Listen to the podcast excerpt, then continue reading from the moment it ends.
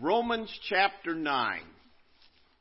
And you said, woo, what a chapter this was this week, right? Um, it is one of the um, most challenging and difficult passages of the Bible. Anyway, that's what all the commentaries that you look at will tell you. And if you look at it, you'll find that to be true. and um, and yet you have to see it in the realm of the whole picture. So before I go any further, we'll dismiss the kids to go downstairs. And uh, what kids are left here today? Okay, for their uh, practice for um, their Christmas presentation. Okay. All right. so in in chapter 9, there is a drastic change of, of attitude and, and topic, but it's really not like it's a, a complete different play that has come on the scene. It really is a continuation. We ended up last week with with the high point, a mountain peak of the Bible, and especially of Romans chapter 8, with what can separate us from the love of God. And that nothing can separate us from the love of God. And, and that's what Paul was uh, conveying, the Holy Spirit through Paul was conveying to them and, and then it's this change that comes about and, and Paul begins by saying, I have this, this great burden and sorrow and continual grief, for I could wish that my, my brethren, meaning uh, the Israelites, would come to the knowledge of Christ because many of them are accursed. And, and so, in their minds, and Paul's establishing this case, wait a minute. If, if this is Israel in this circle, and if you remember back to, to your math days, there were sets, and then there were subsets. There was Israel, and then there were God's children. And the Israelites were thinking, wait a minute, Paul, if you said nothing can separate us from the love of God, and we are Israelites, and now you're saying, I wish I'd be willing to give up my salvation for the sake of all those being saved what separated them from the love of God? And, and if that's true, then what you just promised to us, nothing can separate us from the love of God. Well, what does that matter? If God couldn't keep Israel, who says that, that He's going to keep up us? And so, to to show them that God is powerful enough so that nothing can separate us from the love of God, he goes in and deals with those questions that come up. And, and in so doing, he brings up the sovereignty of God. Now, really, the sovereignty of God is not the main theme of Romans 9. He's bringing it up to support his main theme that nothing can separate us from the love of God. And here is proof why nothing can separate us from the love of God. Now, when you mention the sovereignty of God, people come with different ideas and, and different preconceived uh, ideas and plans. And, um, and some um, some of the things that we come to are the results of reactions. When I was in Bible college, a friend of mine really got into the whole election thing. And, and I reacted to that. I reacted, you've, you've heard me illustrate over and over again the pendulum approach.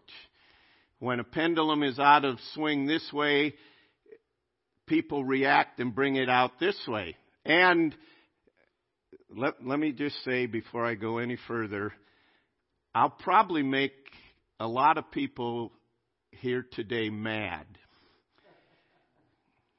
On both sides.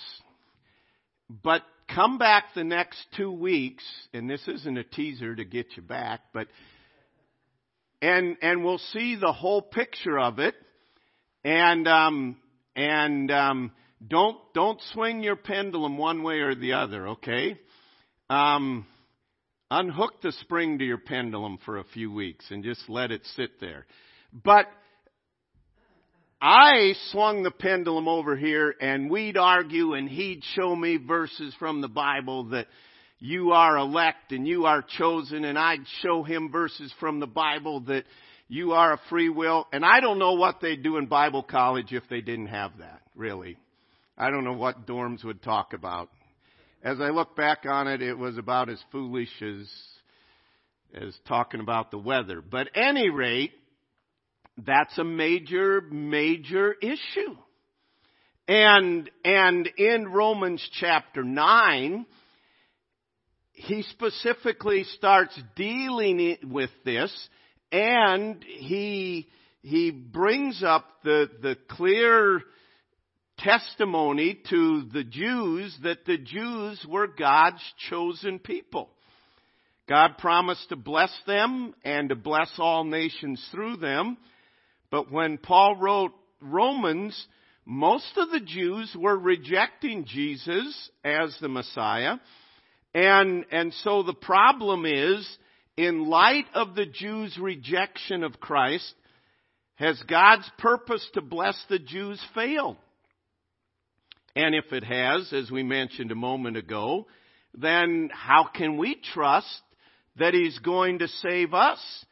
So here Paul's flow begins in verses 1 through 5. He affirms his heartfelt concern for the salvation of the Jews. And, and he does so because some of the Jews were saying, he has abandoned his own people, meaning Paul. Look at this. He's left his own people and, and he's taken this to the Gentiles. And he says, right at the start, he says, I am burdened for, for my fellow Jews. And he affirms, um, he affirms that in the first few verses of this. And then in verse 6, he raises the question, but it is not that the Word of God has taken no effect. Has the Word of God then failed? If God says nothing can separate us from the love of God, many Jews are in unbelief. Has the Word of God failed? And Paul answers that by saying no, because God has always worked through a remnant according to his sovereign choice. And he then goes in and he mentions their Jewish history. He's teaching them. He said, Did not God choose Isaac over Ishmael? And and he knew that some of the Jews would say, well, yeah, but, but they had different mothers. And so then he goes on and he says, what about Jacob and Esau? They were of the same mother, of the same father, and God chose Jacob over Esau. And he's building this case that God, you can trust God and his promises, but God has chosen and he works through a remnant. And so he, um, he then goes on and builds that case and illustrates to them that um, it, it is the situation that God has chosen the remnant, and he Isaac and Jacob chosen over Esau, and and he goes on and raises the the question then if God is totally sovereign we read in verse 19. How can he then find fault? Because who can resist his will? In other words, why are we held accountable if God is sovereign in choosing? And he's, he's continuing with this, with this sovereignty aspect. And, and he, he raises the question, and Paul answers it by basically saying th- this aspect of who do you think is really in charge of everything here? It doesn't mean that God has rejected the Jews permanently, but he has a remnant that he has chosen, and he is using his sovereignty now in this age, the church age. He will eventually bring the remnant of the Jews back and during the tribulation period will work in them to bring all of Israel to salvation. And we'll, we'll get to that in Romans 10 and Romans chapter 11. But some would say, well, okay, if God chooses what is, what is the purpose for holding me accountable? Are we robots? Are we just here? God chooses. So uh, the question is, is salvation a matter of de- divine determination or human responsibility? And I like the answer given by Layton Talbert in his book, Not by Chance. Is salvation a matter of divine determination, God chooses, or human responsibility? He says, the only thoroughly biblical answer is yes. You say, wait a minute. Scripturally, it is not either or, but a both and. And you say, that can't be. That doesn't make sense. Well, you remember in Isaiah 55 and verse 9 it says, God's ways are not our ways. His ways are higher than our ways. It is basically saying God chooses and man has a free will and we say, can't be. It's got to be one or the other. And we find all ways to jump through hoops to try to find one way or the other.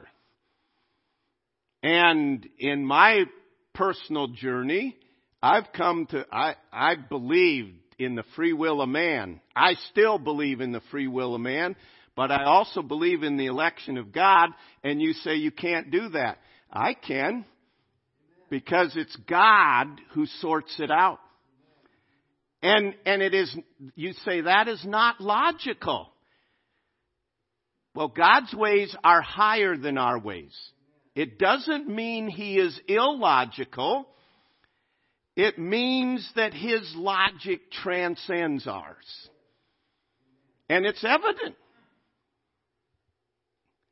You go to Deuteronomy 29. The secret things belong to God. So why do we wrestle with this over and over again and pitting one against another? You drive down the road and you'll see Sovereign Grace Church. And why are they that way? Because we are strong on the election.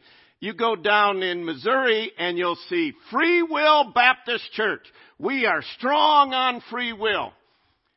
I'd like to see a Sovereign Grace Free Will Baptist Church. But, but the reality is, can our, can we wrap our minds around it? No, we really can't. We, God does choose. Turn to Second Thessalonians. Second Thessalonians chapter 2 and verse 13. But we are bound to give thanks to God always for you, brethren, beloved by the Lord, because God from the beginning chose you for salvation through sanctification by the Spirit and belief in the truth to which he has called you by our gospel for the obtaining of the glory of our Lord Jesus Christ. Clearly it tells us that God chooses. But then, on the other hand, for God so loved the world. For whosoever, Romans 10 that we'll get to next week, for whosoever shall call upon the name of the Lord shall be saved.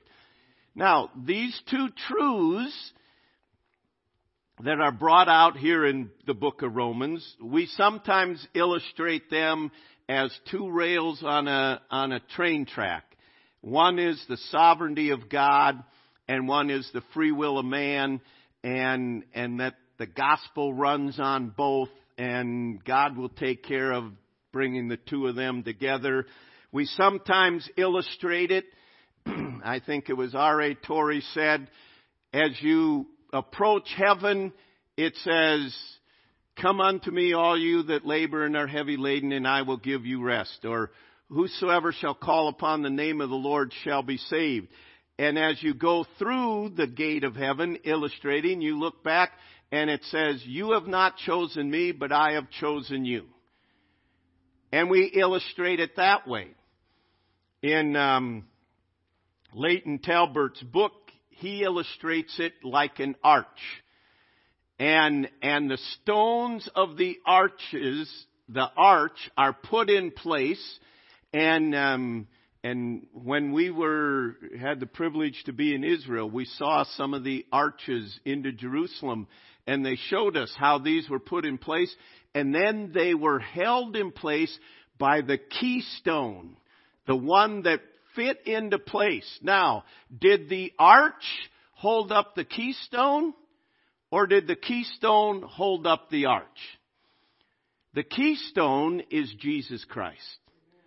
And on one side of the arch, you have not chosen me, but I have chosen you. And on the other side of the arch, for whosoever shall call upon the name of the Lord shall be saved. And Jesus Christ makes it all fit together. God said it. I believe it. And that settles it. Someone else said, God says it. That settles it. So I believe it. Can you put it all together? In my mind, I can't. And if you go back and remember our study of the attributes of God, one of the attributes of God is that He is incomprehensible. If our minds could understand everything about God, He'd be equal to us and He wouldn't be God. And Paul is saying, in particular here, that nothing can separate us from the love of God, and it's because we can rest in that promise because God is sovereign. God is over all. He rules over all. And rather than battling one another in these things, we need to come back and say, You're right, God, you're God. I don't understand it. And I'm going to take the blessings of, I'm going to focus on the blessings of the sovereignty of God and I'm going to focus on the blessings of the free will and my responsibility. And so I want us to look this morning at the blessings of the sovereignty of God. Number one, there is purpose to life because God is sovereign. He is the ruler over all. If, if, if God is not sovereign, then we're just we're just left here as a matter of chance.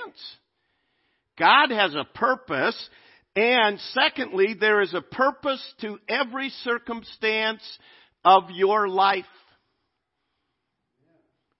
Everything that happens in your life, God has a purpose for it, and ultimately for the glory of God. In, in Romans 9, he says, God will have mercy on whom he will have mercy. It is not of the man that runs, it is not of the man that willeth, but it is all for the glory of God. And so everything that comes into our life is to make us say, God, how will you be glorified through this? How can I glorify you through this? It gives purpose to every circumstance in life. Thirdly, we, we have nothing in our salvation in which to glory but God's mercy. Our salvation is not because we were smart enough to make the choice to come to Jesus. Our salvation is all of God. This is the benefit of the sovereignty of God. And we have nothing to glory in. It is not of works lest any man should boast. And, and we, we need to be reminded of that. It's sometimes easy for us to think, you know, all these fools that don't see Jesus is the answer. At least that, ah, look at, I saw that. That is only because of the working of God in our lives. We have nothing in our salvation in which to glory but God's mercy. See, all mankind is condemned. It's not like God condemns anyone to hell. We condemn ourselves. We're, we're born in sin and we're sinners. We're already condemned. That's the pot we're in. And then God comes in His mercy and rescues. Is His mercy available to all? For God so loved the world. Yes. But it is all of God's mercy. We read already in Romans, there is none that seek after God. We're spiritually dead. We couldn't seek after God. And so our salvation ought to continually be coming back. God, thank you for your mercy. It wasn't of my will. It wasn't of my effort. It wasn't of my works. It is all of God. So, because another blessing of the sovereignty of God, we can trust the promises of God. The message of Romans 9 is God keeps his promises. That's the overriding message of Romans 9, 10, and 11. And, and it is. If God is not, is, is not ruler over all, then how can we trust that He's coming back again? How can we trust anything in the book of Revelation? How can, how can we trust any of His promises? See, a promise is only, is only as good as the power of the one that makes it. See, that's why you don't trust politicians. They don't have the power or the will to do what they say. Most of them don't have the will, but that's besides the point. Because God is all powerful, He is in control of everything, He is sovereign, He can fulfill His promises, and He will. That's fifthly, the blessing of the sovereignty of God. God is in control. I thank God for that because how many times in the last six months have I said to myself, but God is in control. You say, what a mess, and that isn't right, and, and this, they're lying here, and, and this is deceitful, and I have to yank myself back, and, and if I was a horse, my mouth would be sore from the bridle being pulled back, but God is in control. That's the blessing of the sovereignty of God. God is in control and nothing can stop His will. Whoa, thank you, Lord. See, these are the blessings of the sovereignty of God. Nothing can stop His will, and victory is guaranteed. I like that. I like going into a match or a game and having victory guaranteed. And you know what? This is the only place it's guaranteed. So those are those are some of the blessings uh, on this side of the arch, so to speak. These are the stones, the blessings of the sovereignty of God. Remember, the keystone of it all is Jesus Christ. Now, the blessings of the free will of man. We are made in the image of God. We have a mind, we have a will, and we have emotions. Now, don't get, don't get tripped up and saying, you know, some of the, some of the first things I've said on the blessings of the sovereignty of God, I know how we as people are. Some of those tripped up people. Now, the other people that may not have been tripped up there may be tripped up on this. I don't, I don't know how it fits.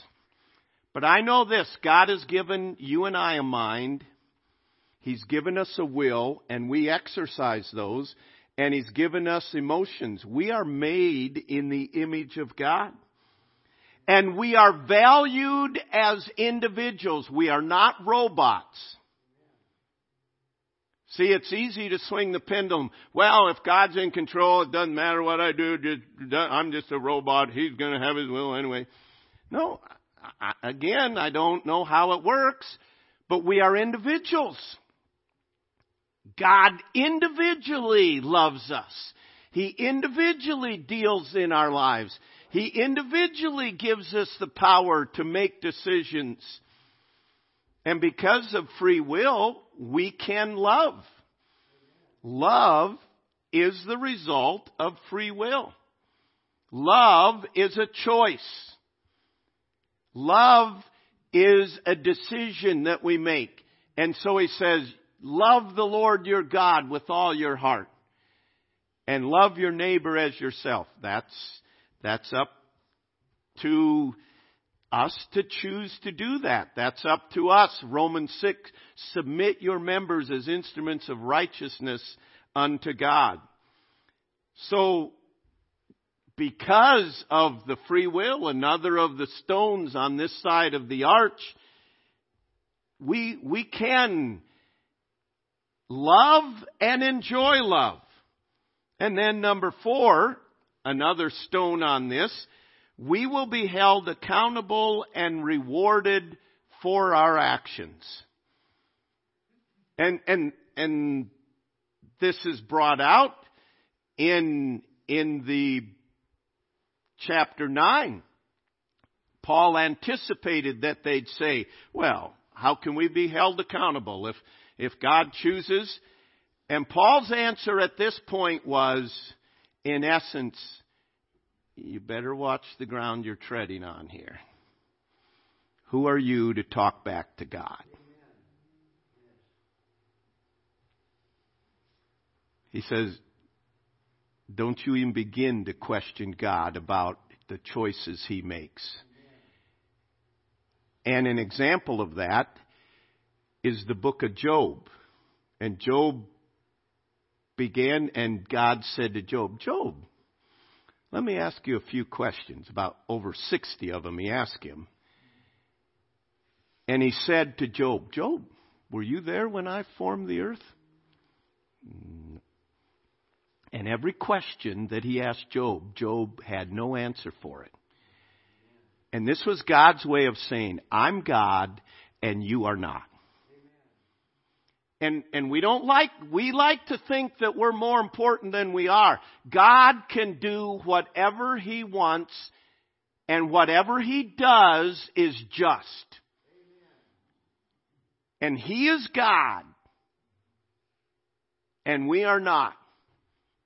And so, well, fine, it doesn't matter what I do. No, God said that you will be held accountable. We are accountable for our decisions, even regarding Christ. We are accountable for how we respond to the gospel. We are accountable for how we share the gospel. See, we get in and depending what side you're on on these, well that means I don't even have to share the gospel. No. I need to share the gospel because God said, go ye into all the world and preach the gospel to every creature. Well, it doesn't matter what I, I don't get again, you can go away from here and say, Pastor doesn't know, and that would be true. I know nothing. Colonel Klink. Is it Colonel Klink? Schultz. Schultz. I knew it wasn't Klink. But I don't know how it works. But I know both sides are true. And, and because of free will, someday I am going to answer to God for what I have done with my life that He's given me, for the salvation that He's given me. Well, back up. For uh, the opportunity to trust Christ, how I responded, I will, I will answer for that. I'll answer for what I've done with my life since I've come to know Christ. I will answer for what I've done with the gospel that was entrusted to me. You know, and, and he, he brings it down and, and again, we're not going, we don't have the time to go verse by verse, but he brings it down at the end and he says, how is it that these Gentiles that did not pursue righteousness are now righteous? How'd that happen? And, and by the way, these Jews that tried to keep the law and they were pursuing righteousness, they're not. How'd that happen? And, and he answers it. Verse, this Bible, I gotta get a different one. The numbers are so small. Really. It's not my eyes, it's the numbers. Verse 32. Why? Because they did not seek it, the Jews did not seek it by faith, but as it were by the works of the law, for they stumbled at the stumbling stone, as it is written, Behold, I lay in Zion a stumbling stone and a rock of offense. And notice this, and whoever believes on him will not be put to shame. What is the key? Belief. Abraham believed God. Isaac believed God. Jacob believed God. Ishmael did not believe God. Esau did not believe God. It all comes down to belief. And here were Jews in their own effort trying to keep the law and they didn't get righteousness.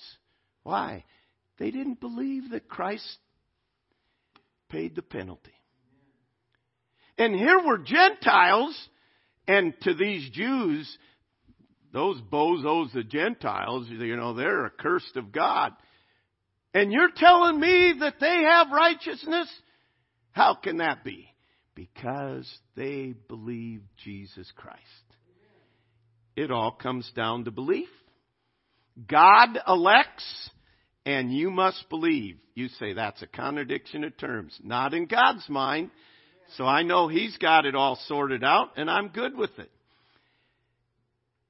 But just because the promises of God from our standpoint appear to have failed, and this is what he's dealing with in Romans 9, it appeared to these people the promises of God had failed. Some of the Jews aren't in, in belief.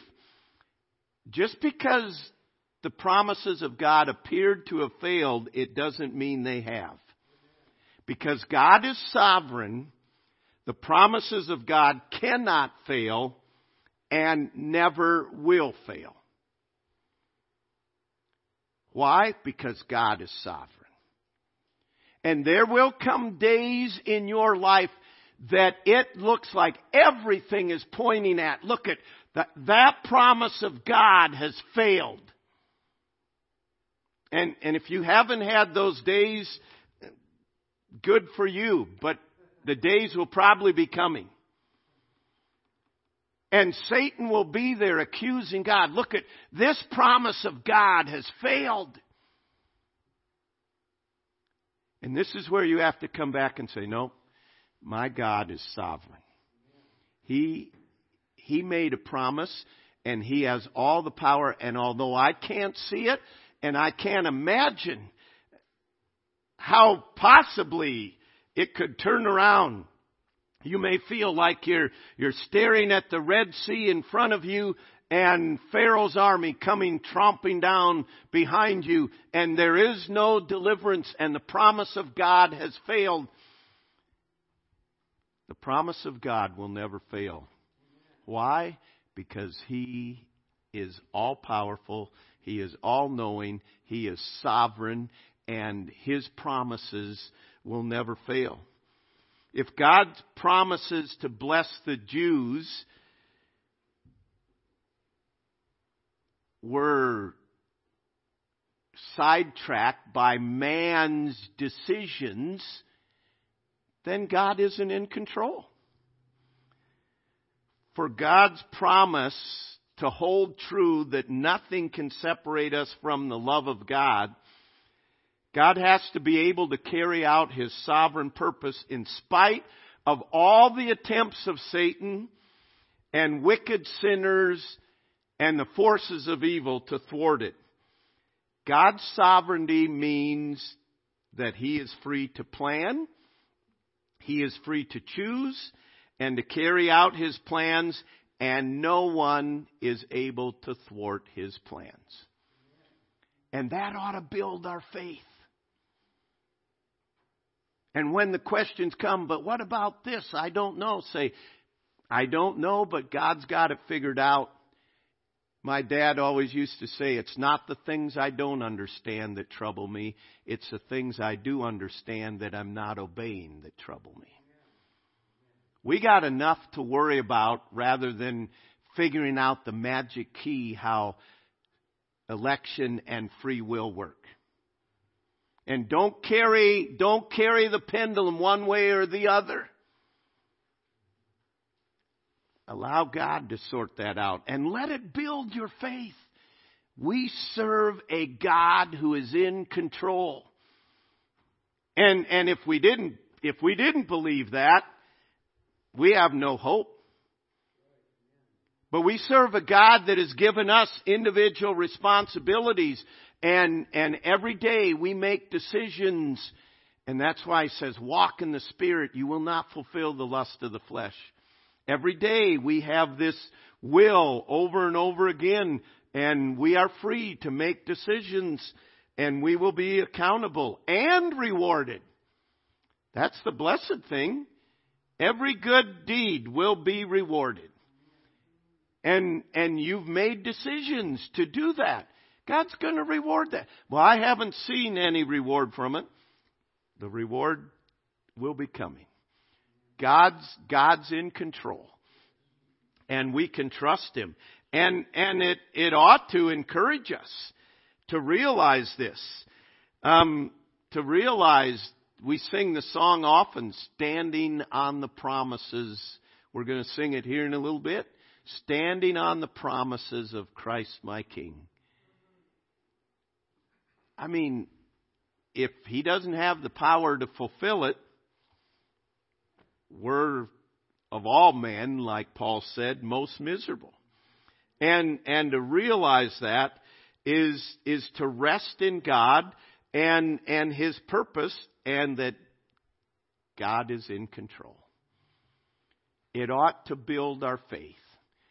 You know, sad to say, there have been churches split over these issues. There have been battles fought there have been people killed over this issue. It, it's sad.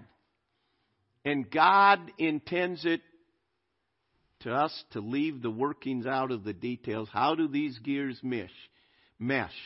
They mesh in our minds, right? They mesh in God's minds. But it's to say, okay, God, what is my responsibility?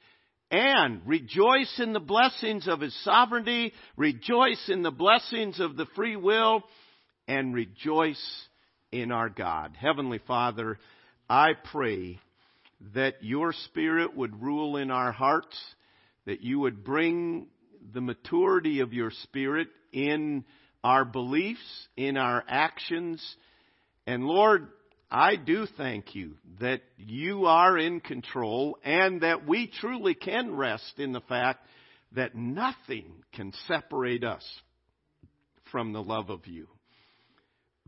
So, Lord, I just pray that you would help us personally to walk in the truth, in the light that you have given us. Help us to take care of our responsibilities and to make decisions that would glorify you. And that we may see your purpose in every detail of our lives to the glorifying of you. Lord, perhaps somebody today is, is going through some dark, dark days and it seems like the promises of you have been forgotten and broken and will not be fulfilled. Lord, may your Spirit encourage them to know that you are over all and above all and in all and through all and that you will fulfill your promises in your time. And so, Lord, may our faith be established. We pray in Jesus' name. Amen.